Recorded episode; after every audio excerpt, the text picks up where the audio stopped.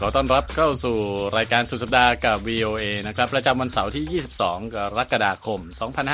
2566 ตามเวลาในประเทศไทยนะครับ ออกอากาศทั้งภาพและเสียงจากกรุงวอชิงตัน วันนี้มีผมทรงพศสุภาผล และคุณนิติการกำลังวัน ร่วมนำเสนอรายการนะครับ หัวข้อข่าวสำคัญวันนี้มีดังนี้ครับ รัสเซียโจมตีโกดังธัญพืชยูเครน 4 วันติดฮุนเซนประกาศฮุนมเน็ตพร้อมเป็นนายกหลังเลือกตั้ง นักท่องเที่ยวอินเดียเที่ยวอาเซียนมากขึ้น ตีตื้นจีนที่ยังไม่ฟื้นตัว หญิงอเมริกันฟ้องร้านไทยทำลาบทอดเผ็ดถึงขั้นอันตรายต่อชีวิต และโทนี่เบนเน็ตตำนานเพลงอเมริกันสุดคลาสสิกเสียชีวิตในวัย 96 ปี มีส่วนเสริมข่าวนะครับ วันนี้นักวิทยาศาสตร์จี้โลกร้อนจนทะเลสาบทั่วโลกเหือดแห้ง ส่งท้ายวันนี้เราจะคุยกันเรื่องของหนังบาร์บี้ที่ทำให้ธุรกิจทั่วโลกต้องอินจัดอัดแผนการตลาดกันทั่วหน้านะครับ ไปฟังรายงานรวมทั้งข่าวที่น่าสนใจเหล่านี้นะครับจากสุดสัปดาห์กับ VOA นะครับวันนี้มีผมทรงพจน์สุภาผล และคุณนิติการอยู่ตรงนี้นะฮะค่ะข่าวแรกนะฮะคุณนิติการเราจะไปกันที่อ่ายูเครนกันก่อนนะครับ ความคืบหน้าของเหตุการณ์อ่า การที่มีการละเมิดนะฮะรัสเซียถอนตัวจากข้อตกลงธัญพืช ตอนนี้ค่ะมีความคืบหน้าอย่างไรบ้าง ล่าสุดนะคะ ทางรัสเซียนะคะก็โจมตีใส่โกดังธัญพืชสำหรับส่งออกของยูเครนเป็นวันที่ 4 ติดต่อกันแล้วนะคะ และมีการฝึกซ้อมการยึดเรือสินค้าในทะเลดำด้วย ด้านยูเครนเองก็ประกาศนะคะว่าจะต่อต้านการปิดกั้นเส้นทางการส่งออกธัญพืช ประเด็นนี้ทำให้เกิดความตึงเครียดเรื่องวิกฤตอาหารโลกรอบใหม่เลยนะคะคุณทรงพจน์ครับโดยการโจมตีของรัสเซียต่อระบบการขนส่งธัญพืชของยูเครนเนี่ยมีขึ้นหลังจากที่รัฐบาลมอสโกประกาศถอนตัวจากข้อตกลงทะเลดำที่จะทำร่วมกันกับทางยูเครน โดยมีสหประชาชาติแล้วก็ตุรกีเป็นตัวกลางนะคะครับโดยผู้ว่าการเขตปกครองโอเดสซาค่ะโอเลไคเปอร์ ระบุทาง Telegram ว่าอาคารขนส่งธัญพืชในโอเดสซาถูกรัสเซียโจมตีศัตรูสามารถทำลายธัญพืชมากกว่า 100 ตัน และข้าวบาร์เลย์ 20 ตันด้วยกันภาพข่าวที่เห็นนะคะ แสดงให้เห็นกลุ่มควันลอยขึ้นจากอาคารโครงสร้างเหล็กที่เชื่อว่าเป็นโกดังเก็บธัญพืชค่ะ มีรายงานผู้บาดเจ็บอย่างน้อย 2 คนนะคะ มีรายงานผู้เสียชีวิตอย่างน้อย 7 คน จากการโจมตีทั่วยูเครนที่เกิดขึ้นในวันศุกร์ด้วย รัฐบาลรัสเซียค่ะบอกว่าการโจมตีที่เกิดขึ้นในสัปดาห์นี้ก็คือ การตอบโต้ยูเครนที่ไปทำลายสะพานไครเมียครับซึ่งเชื่อมระหว่างรัสเซียกับแคว้นไครเมียที่ยึดครองไป เมื่อปี 2014 แล้วก็กล่าวหาว่ายูเครนนั้น ใช้เส้นทางขนส่งสินค้าในทะเลดำเป็นจุดโจมตีเพื่อก่อการร้าย ทางรัฐบาลมอสโกยังบอกด้วยนะคะว่ากองเรือทะเลดำกำลังมีการฝึกซ้อมยิงจรวดเข้าใส่เป้าหมายทางทะเล พร้อมกับขู่ว่าเรือทุกลำที่มุ่งหน้าไปทางยูเครน จะถูกรัสเซียหมายหัวว่าเป็นเรือติดอาวุธ ขณะที่ยูเครนก็มีคำเตือนถึงเรือที่จะเดินทางไปฝั่งรัสเซียด้วยเช่นกันนะคะ การโจมตีของรัสเซียต่อโครงสร้างพื้นฐานด้านการส่งออกธัญพืชของยูเครน สร้างความกังวลต่อการขนส่งธัญพืช ดันราคาข้าวสาลีในตลาดโลกพุ่งสูงในระดับที่รวดเร็วที่สุด นับตั้งแต่สงครามยูเครนปะทุขึ้นเมื่อปีที่แล้วนะคะ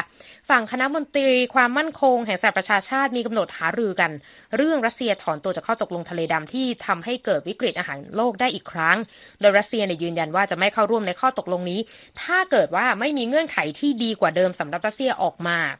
ฝั่งประธานาธิบดีตุรกีนะคะเรจิปเทยิปเอโดวาน ซึ่งเป็นตัวกลางไกล่เกลี่ยให้เกิดข้อตกลงนี้ก็บอกไปว่า จะมีการหารือกับทางประธานาธิบดีวลาดิเมียร์ปูตินแห่งรัสเซียในการหาทางออกเรื่องนี้ พร้อมกับเตือนด้วยนะคะว่าหากข้อตกลงฉบับนี้พังลงไปจริง ๆ จะทำให้ราคาสินค้าอาหารโลกพุ่งสูง แล้วก็ส่งผลกระทบร้ายแรงต่อประเทศยากจน และทำให้เกิดการอพยพย้ายถิ่นฐานครั้งใหญ่ตามมาด้วย นี่เป็นผลที่กระทบรุนแรงมากนะคะสำหรับวิกฤตอาหารโลกที่เกิดขึ้นในช่วงที่ผ่านมาตอนนี้ก็เริ่มเห็นราคาอาหารโลกสูงขึ้นด้วยนะฮะค่ะก็เป็นผลมาจากเหตุการณ์ที่เกิดขึ้นนะครับ อีกด้านหนึ่งนะฮะไปกันที่ความสัมพันธ์ของสหรัฐกับจีนบ้างนะครับแฮกเกอร์ที่มีความเชื่อมโยงกับรัฐบาลกรุงปักกิ่งลอบเจาะล้วงบัญชีอีเมล ของเอกอัครราชทูตสหรัฐประจำกรุงปักกิ่งนะครับนิโคลัสเบิร์นส์โดยเชื่อว่าสามารถเข้าถึงอีเมลของรัฐบาลสหรัฐหลายแสนฉบับนะครับคุณนิติการค่ะตามรายงานของสื่อ Wall Street Journal นะฮะ รายงานบอกว่าอีเมลของ Daniel c r i t t e n b r i n k นะครับรัฐมนตรีช่วยว่าการกระทรวงการต่างประเทศสหรัฐฝ่ายเอเชียตะวันออกก็ถูกลอบเจาะล้วงในเดือนนี้เช่นกันนะครับจากการเปิดเผยของบริษัท Microsoft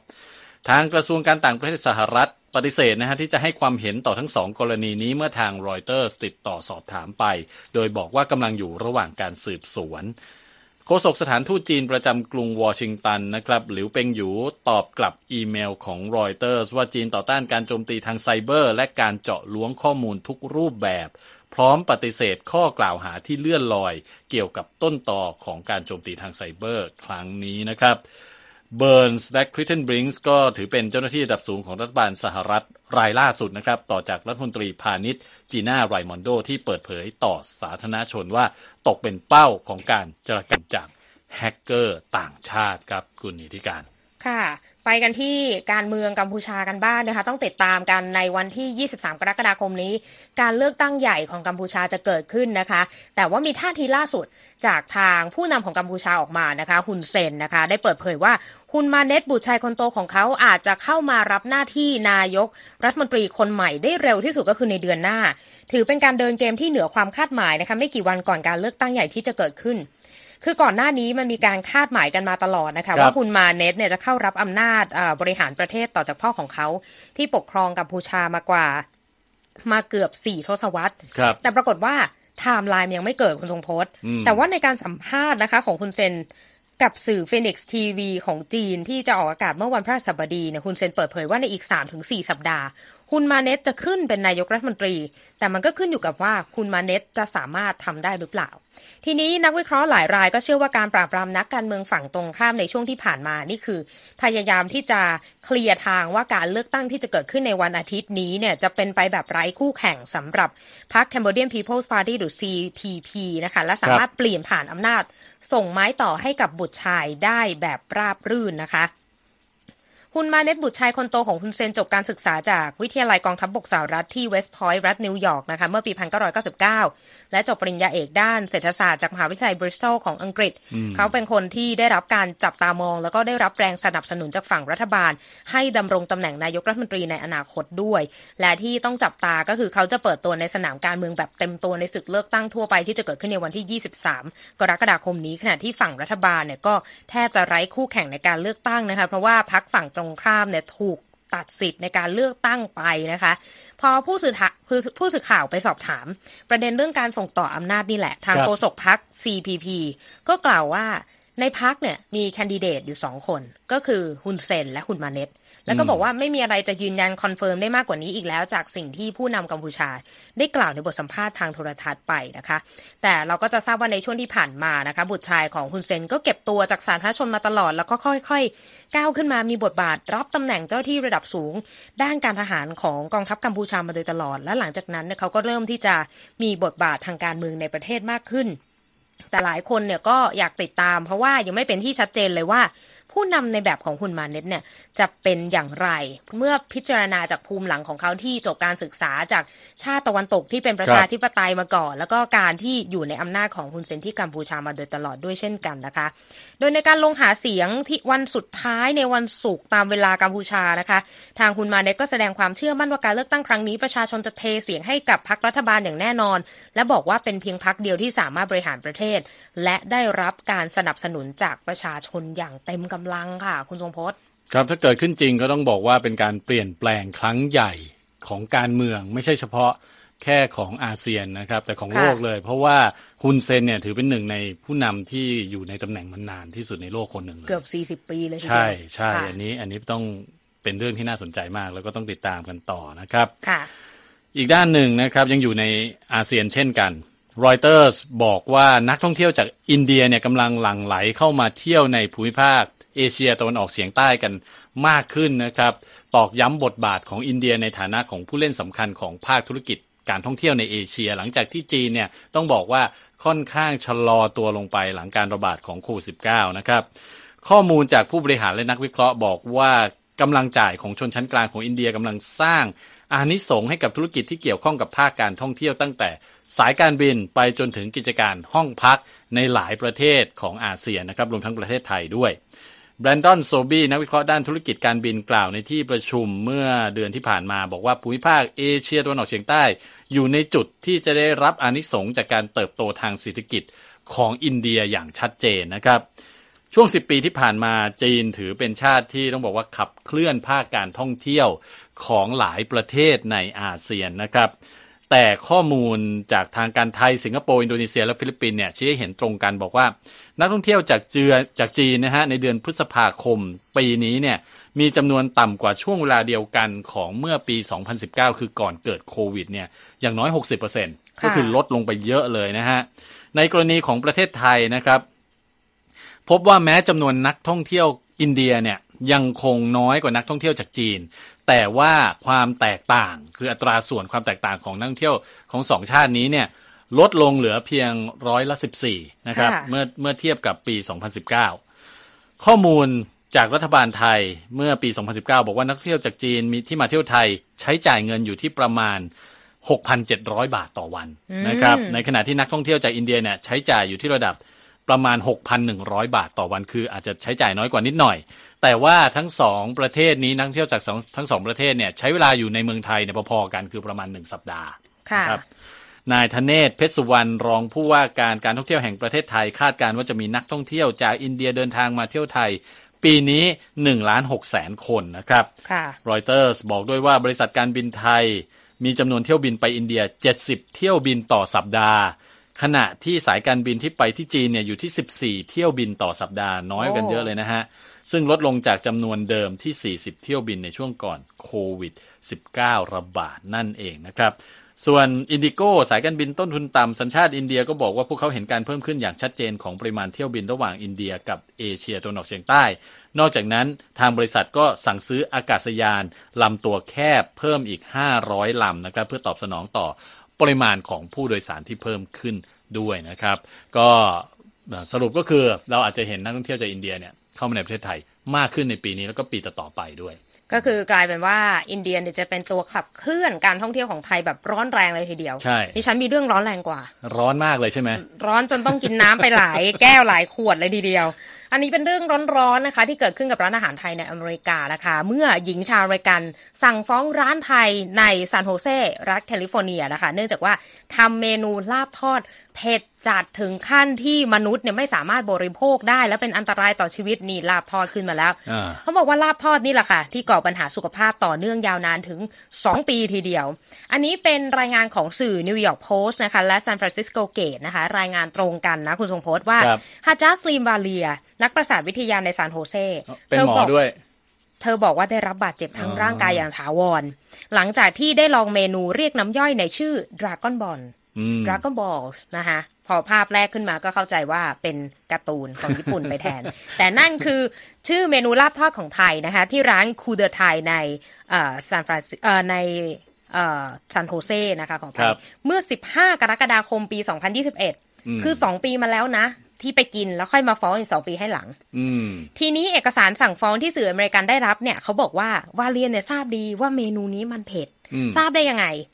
คือเธอเนี่ยเห็นในเว็บไซต์เลยว่ามันมีเครื่องหมายเป็นรูปพริก เป็นรูปพริกก็คือในเมนูเนี่ยในร้านอาหารไทยในอเมริกาเนี่ย ถ้าอาหารเผ็ดก็จะมีรูปพริก ก็บอกไว้แล้วว่าที่จะบอกว่านี่คือเผ็ดนะ เพื่อเตือนให้ผู้บริโภคเนี่ยรู้ตัวก่อน ซึ่งแน่นอนวาเลียทราบดีว่าเผ็ดนะคะ แต่ก็ยังคงสั่งมารับประทาน แม้ว่าเธอเนี่ยจะไม่สามารถรับประทานเผ็ดได้เลย อันนี้เป็นเอกสารสั่งฟ้องที่ออกมานะคะ แล้วก็บอกว่าไปขอให้พนักงานเสิร์ฟนะคะ ช่วยทำเมนูแบบเผ็ดน้อยให้หน่อยนะคะ ปรากฏว่าวาเลียเนี่ยรู้สึกเผ็ดว่าทั้งปากทั้งเพดาน ปาก ลิ้นลำคอ จมูก แสบเหมือนถูกไฟเผา ทันทีที่ลาบทอดเข้าปาก กัดเข้าไปคำเดียวกัดเข้าไปคำแรกคือรู้สึกแบบนั้นเลย แล้วเมนูดังกล่าวเนี่ยทำให้เกิดความแสบร้อน ยาวไปจนถึงกล่องเสียง และโพรงจมูกด้านขวา ไปจนถึงหลอดอาหารก็ได้รับผลกระทบจากการกินลาบทอดนี้ด้วยนะคุณทรงพจน์ครับวาเลียนนี่คือสั่งฟ้องทั้งร้านอาหารและพนักงานร้านมากกว่า 20 คนนะคะ เมื่อวันที่ 3 กรกฎาคมปี 2023 นี่แหละค่ะฐานประมาทเลินเล่ออ้างว่าหนึ่งในเมนูนี้เนี่ยไม่เหมาะสำหรับการบริโภคของมนุษย์นะคะ อันนี้ในเครื่องหมายคนกินไม่ได้ คือคนกินไม่ได้ตรงๆ และบอกด้วยว่าเป็นอันตรายต่อชีวิต อีกทั้งยังทำให้เกิดปัญหาด้านสุขภาพเรื้อรังกับเธอไปถึง 2 ปีหลังจากกินเข้าไป ข้อมูลในเอกสารสั่งฟ้องเนี่ยไม่มีความชัดเจนนะคะว่า เธอหยุดรับประทานทันทีที่รู้สึกว่ามีปัญหาคือเริ่มเผ็ดแล้วหยุดกิน หรือว่าตกลงแล้วเนี่ยเธอกินหมดหรือเปล่า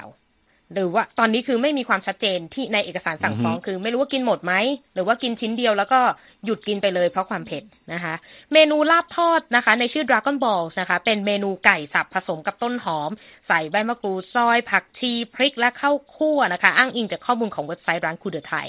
และทางร้านเนี่ยก็แจ้งเตือนแล้วกับลูกค้าว่าเมนูนี้มีความเผ็ด คือมีภาพของพริกเม็ดแดงประกอบการพิจารณาอยู่แล้วนะคะ แต่ว่าท้ายที่สุดแล้วเนี่ยวาเลียคือต้องการฟ้องร้องเรียกค่าเสียหายทั้งค่ารักษาพยาบาล การสูญเสียรายได้จากการเผ็ดครับและค่าดำเนินคดีทางกฎหมายนะคะ ทีนี้ถ้าบอกว่าพริกไทยเนี่ยมันเผ็ดขนาดนั้นจริงเหรอ ข้อมูลจาก San Francisco Gate นะคะ บอกว่ามาตรวัดความเผ็ดร้อนสำหรับพริกของไทยนะครับอยู่ที่ระดับ 50,000 ถึง205,000 heat unit อืมขณะที่พ ริกฮาลาเปโนที่ยอดนิยมของที่นี่เวลาไปใส่ตามเอ่อเครื่องจิ้มต่างๆ ของแนวเม็กซิกันเนี่ยความเผ็ดอยู่ที่ระดับ 2,500 ถึง 5,000 heat unit เท่านั้นเองค่ะ ก็คือน้อยกว่าพริกไทยว่าอย่างนั้น แต่ว่าอ่าทางร้านเนี่ยก็มีรูปเตือนไว้แล้วบอกว่าค่ะเผ็ดมากนะอ่าอืมก็อันนี้ก็ต้องเป็นเรื่องของขึ้นโรงขึ้นศาลกันไปว่าค่ะในที่สุดแล้วจะออกมาในรูปแบบใดนะครับ แต่ก็เป็นอีกประเด็นหนึ่งนะฮะที่กระทบกับอ่าชุมชนคนไทยในอเมริกาค่ะว่างั้น ครับคุณผู้ฟังกำลังรับฟังนะฮะสุดสัปดาห์กับ VOA นะครับวันนี้ผมทรงพจน์กับคุณนิติการก็มานั่งพูดคุยกันให้ฟังสามารถติดตามเราได้ทาง YouTube กับ Facebook แบบสดๆ ด้วยนะฮะ ก็จูนอินเข้ามาเลยนะฮะ ทาง VOA ไทยทั้ง 2 ช่องทางอย่างที่บอกไปครับ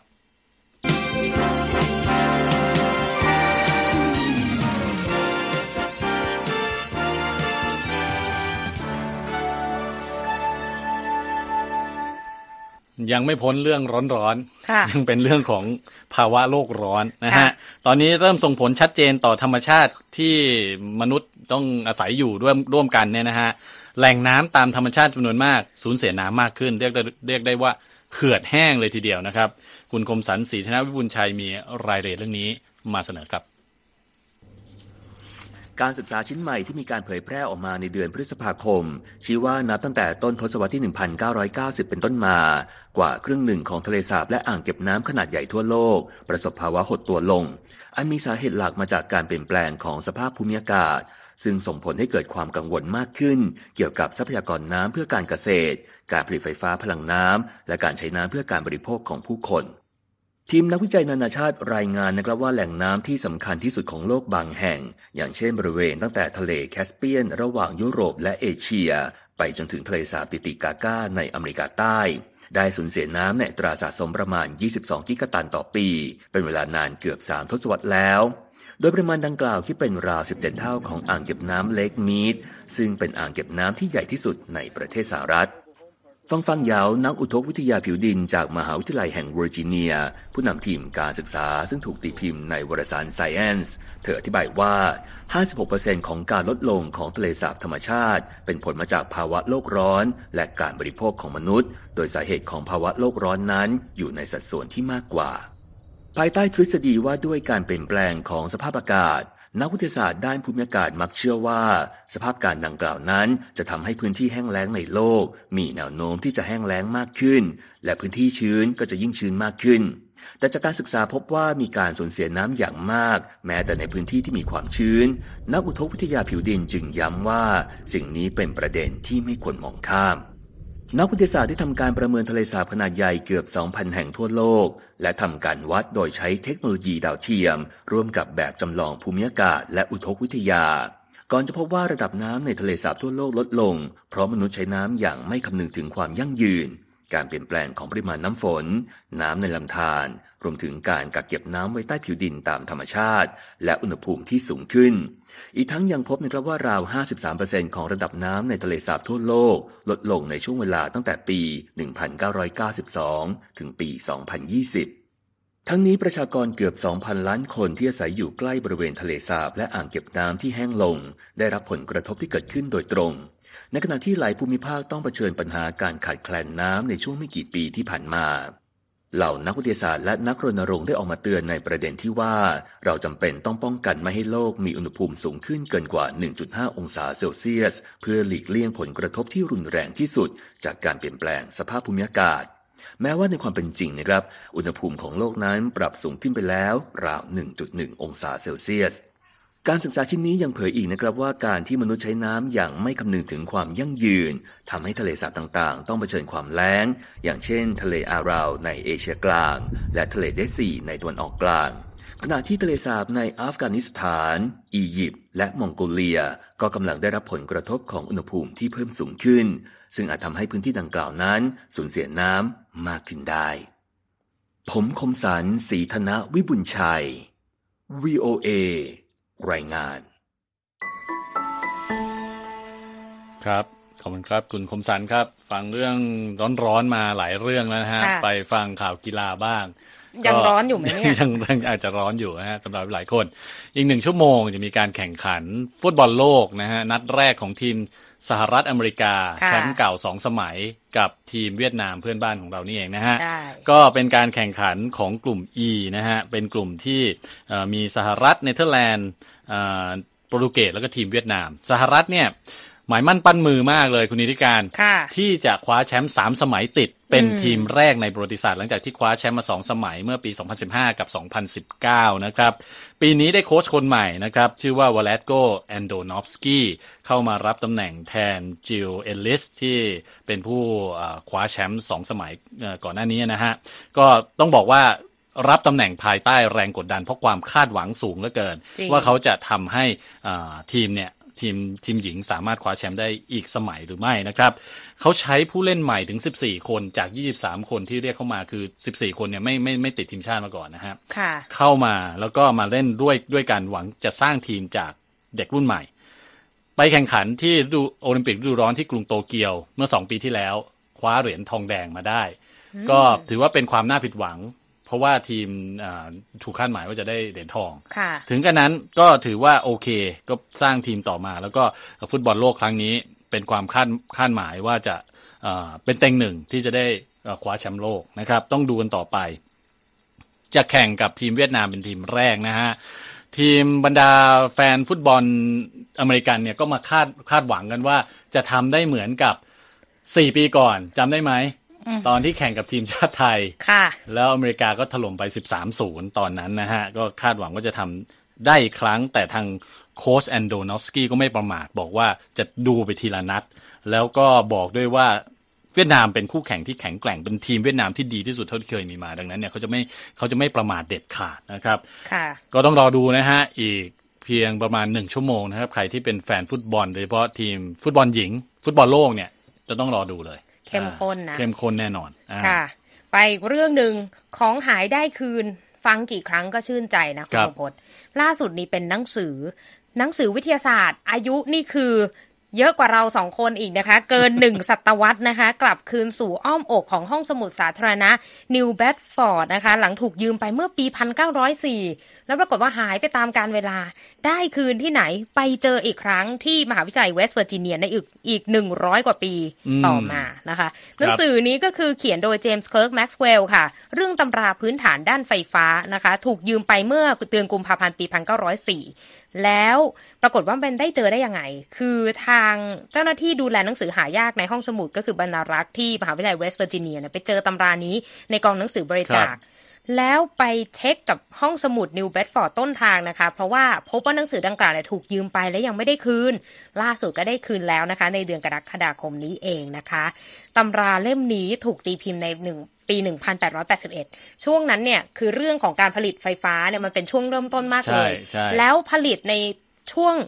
อ่าหนึ่งปีให้หลังนะคะ หลังจากที่โทมัสอัลวาเอดิสันเพิ่งจะได้รับลิขสิทธิ์ในการประดิษฐ์หลอดไฟแบบมีไส้อืม จริง ๆ แล้วเนี่ยค่าปรับการคืนหนังสือช้าเนี่ยของห้องสมุดนิวเบดฟอร์ดเนี่ยอยู่ที่วันละ 5 เซนต์นะครับถ้าห้องสมุดไม่มีนโยบายจำกัดเพดานค่าปรับเนี่ยหมายความว่าหนังสือเล่มนี้เนี่ยหายไปร้อยปีเนี่ยค่าปรับประมาณ 2,100 ดอลลาร์ก็คือ 70,000 บาท ก็คงไม่มีใครคืนแล้วตอนนั้น หรือว่าอาจจะไม่อยู่แล้วนะอ่าฮะคนที่ยืมไป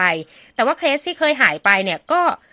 หายไปร้อยปีแล้วได้คืนมาเนี่ยก็คือเกิดขึ้นที่นิวซีแลนด์เมื่อปี 2020 นะคะคุณทรงพจน์แต่เคสนั้นเนี่ยคือหนังสือเรื่อง The Earl of Derby ถูกยืมไปเมื่อปี 1902 เนี่ย ได้คืน เพราะว่าไปพบในร้านขายของมือสองที่นครซิดนีย์ออสเตรเลียนู่นแน่นะคะ ก็เป็นเรื่องราวที่ของหายได้คืนแล้วก็ชื่นใจอย่างที่บอกไปค่ะ ก็ต้องไปลองไปค้นกันดูนะว่ามีหนังสือห้องสมุดที่ยังไม่ได้คืนกันบ้างหรือเปล่านะครับ พูดถึงเรื่องของหนังสือคลาสสิกอย่างที่พูดไปก็มีเรื่องของบุคคลคลาสสิกเป็นนักร้องเพลง ระดับตำนานนะครับโทนี่เบนเน็ตเสียชีวิตแล้วในวัย 96 ปีนะครับ เพลง คลาสสิกมากมาย อย่างเช่น I left my heart in San Francisco นั่นก็หลายๆคนก็คงจะจดจำได้ดีนะครับ สื่อ AP ยืนยันการเสียชีวิตของเขาในวันศุกร์นะครับ โดยบอกว่าเขาเสียชีวิตที่นิวยอร์กหลังจากล้มป่วยด้วยโรคอัลไซเมอร์มาตั้งแต่ปี 2016 นะครับ แบนเน็ตเป็นหนึ่งในตำนานเพลงจากยุคทศวรรษ 1950 คนสุดท้ายที่มีผลงานต่อเนื่องมาจนถึงปัจจุบัน เพราะเมื่อ 2 ปีที่แล้วเนี่ยเพิ่งออกอัลบั้มนะฮะ เป็นอัลบั้มเนี่ยออกมาแล้วมากกว่า 70 อัลบั้ม แต่เมื่อ 2 ปีก่อนเนี่ยออกในมีมีมีเพลงที่ร้องร่วมกับเลดี้กาก้าชื่อเพลง Night and Day ด้วยนะครับ เขาคว้ารางวัลแกรมมี่มาแล้วถึง 19 รางวัลด้วยกัน คุณนีธิกาญจน์ก็ต้องขอแสดงความเสียใจนะคะ ถือเป็นปูชนียบุคคลแห่งเพลงคลาสสิกของอเมริกาเลยก็ว่าได้เอาล่ะส่งท้ายกันวันนี้นะคะ แต่งตัวเหมือนนัดกันมานะคะ ทั้งดิฉันและคุณทรงพจน์ จะเป็นไปไม่ได้เลยนะคะ นอกจากกระแสของบาร์บี้ fever นะคะที่ลุกลามทั้งในอเมริกาและทั่วโลก คือตอนนี้ภาคธุรกิจต่างๆนะคะ ก็พยายามที่จะเกาะกระแสของบาร์บี้สีชมพูชมพูเนี่ยนะคะ เพื่อที่จะทำการตลาดให้ได้อย่างเร็วที่สุด มีหลายธุรกิจมากนะ ตั้งแต่ซอสสีชมพูราดบนเบอร์เกอร์ของ Burger King ในบราซิล การแต่งตัวตกแต่งมุมให้สัตว์เลี้ยงแสนรักแบบบาร์บี้นะคะ แล้วก็กางเกงรัดรูปสีชมพูสดใส ลวดลาย monogram ของแบรนด์หรู Balmain ก็มีมาแล้ว ชมพูแบบนี้นี่คุณทรงพจน์อาจจะใส่เดินได้แบบว่าสะดวกสบาย เรียกว่าเป็นการต้อนรับโลกแห่งการตลาดแนวบาร์บี้เลยนะคะ ก่อนภาพยนตร์จะเข้าฉาย ก็คือเข้าฉายวันนี้ตามเวลาสหรัฐ21 กรกฎาคมนะคะ แต่ว่าบริษัท Mattel เจ้าของบาร์บี้เนี่ยก็ไปร่วมมือกับแบรนด์ต่างๆ กว่า 100 แบรนด์นะคะ ให้เน้นสินค้าและผลิตภัณฑ์ที่เป็นธีมของเล่นยอดนิยมไปถึง Microsoft Xbox นะคะ ได้ผลิตเครื่องเกมธีมบาร์บี้นะรองเท้า Crocs อย่างที่เห็นก็ธีมบาร์บี้ช่องรายการเกี่ยวกับอสังหาริมทรัพย์ในอเมริกา HGTV ก็ทำรายการ 4 ตอนจบในชื่อ Barbie Dream House คือให้แข่งกันสร้างบ้านแบบนี้ให้เป็นธีมบาร์บี้มาแข่งกัน นอกจากนี้ยังมีแบบความร่วมมือที่ไม่เป็นทางการอีกด้วยนะ คุณทรงพจน์ก็คือร้านอาหารในอเมริกาเนี่ยก็จะทำตามธีมบาร์บี้คือทาสีชมพู หรือว่าทำอาหารและเครื่องดื่มที่เป็นธีมแบบนั้นออกมานะคะ แม้กระทั่งองค์กรไม่แสวงผลกำไรอย่าง I Support the Girls นะคะบริจาคเสื้อชั้นในและผลิตภัณฑ์ผู้หญิง 22 ล้านชิ้นให้กับคนไร้บ้านแล้วทำคลิปที่ใช้บาร์บี้เป็นสื่อกลางในการอธิบายเรื่องประจำเดือน ให้คนเข้าใจถึงขนาดผลิต ผ้าอนามัยขนาดเล็กเนี่ยเพื่อเป็นใช้เป็นสื่อการสอน โดยใช้บาร์บี้เนี่ยเป็นแบบด้วย ทีนี้ผู้เชี่ยวชาญก็บอกว่าเออการตลาดที่ไปไกลกว่าภาพยนตร์เนี่ยเป็นการต่ออายุให้แบรนด์อายุ 64 ปีนี้ก้าวต่อไป แล้วมีฐานลูกค้าที่หลากหลายมากขึ้น แต่คนเห็นต่างก็บอกว่าตอนเนี้ย ทั้งโลกเนี่ยเต็มไปด้วยสีชมพูหมดแล้ว มันเลยทำให้แบรนด์ต่างๆเนี่ยเขาสับสนว่าตกลงนี่แบรนด์อะไรกันแน่เพราะอะไรมันก็ชมพูไปหมด แล้วก็ถูกโยงไปที่บาร์บี้กันหมดเลย ใช่ มันก็เลยไม่เป็นการสะท้อนแบรนด์ที่มันชัดเจนขึ้นมานะคะ แต่ว่าบาร์บี้เนี่ยก็อยู่กับเรามานาน อยู่คู่กับสังคมแล้วก็เปลี่ยนแปลงไปตามสังคมที่เปลี่ยนไปด้วย เพราะเราจะเห็นความแตกต่างของบรรดาตุ๊กตาบาร์บี้ที่มีทั้งสีผิวสีผมที่หลากหลาย มีอาชีพที่หลากหลาย แล้วก็เพิ่มความแตกต่าง เช่น มีขาเทียมมีรถเข็นอุปกรณ์ช่วยฟังแล้วก็ปีนี้บาร์บี้นะคะ เปิดตัวตุ๊กตาดาวน์ซินโดรมตัวแรกของแบรนด์ด้วยเรียกว่าเป็นแบรนด์ที่อยู่ยั้งยืนยงนะเทรนด์บาร์บี้จริง ๆ นะฮะ ตอนนี้แล้วก็ภาพยนตร์บาร์บี้ก็เพิ่งเข้าโรงฉายไปดังนั้นเนี่ยใครๆที่สนใจมีความชื่นชอบในบาร์บี้ก็นะฮะมีอะไรให้ทำกันอีกเยอะเลยช่วงนี้เนี่ยคุณทรงพจน์ซื้อได้เลยเนี่ยเสื้อสูทเข้ากันเข้ากันวันไหนเข้ามาได้รู้เลยนะ คุณทรงพจน์ตามจากข่าวดิฉันมาวันนี้ ครับขอบคุณมากครับ คุณนีธิการที่นำข่าวคราวต่าง ๆ มาเสนอให้เราฟังกันวันนี้ก็ต้องลาไปก่อนนะครับ วันนี้สำหรับสุดสัปดาห์กับ BOA ผมทรงพศภาผลและคุณนีธิการกำลังวัน สวัสดีครับ สวัสดีค่ะ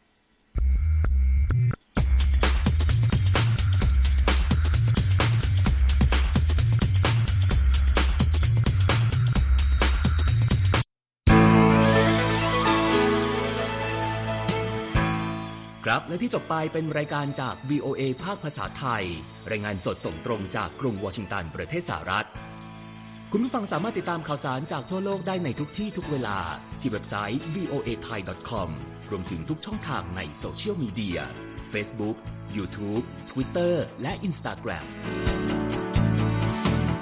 เริ่มต้นวันด้วยการอัปเดตข่าวสารจากทั่วโลก ผ่านรายการข่าวสดสายตรงจาก VOA ภาคภาษาไทย และสุดสัปดาห์กับ VOA ทั้งยังเรียนรู้เรื่องราวทางวัฒนธรรม และไลฟ์สไตล์ ผ่านรายการภาษาอังกฤษแบบอเมริกันของเรา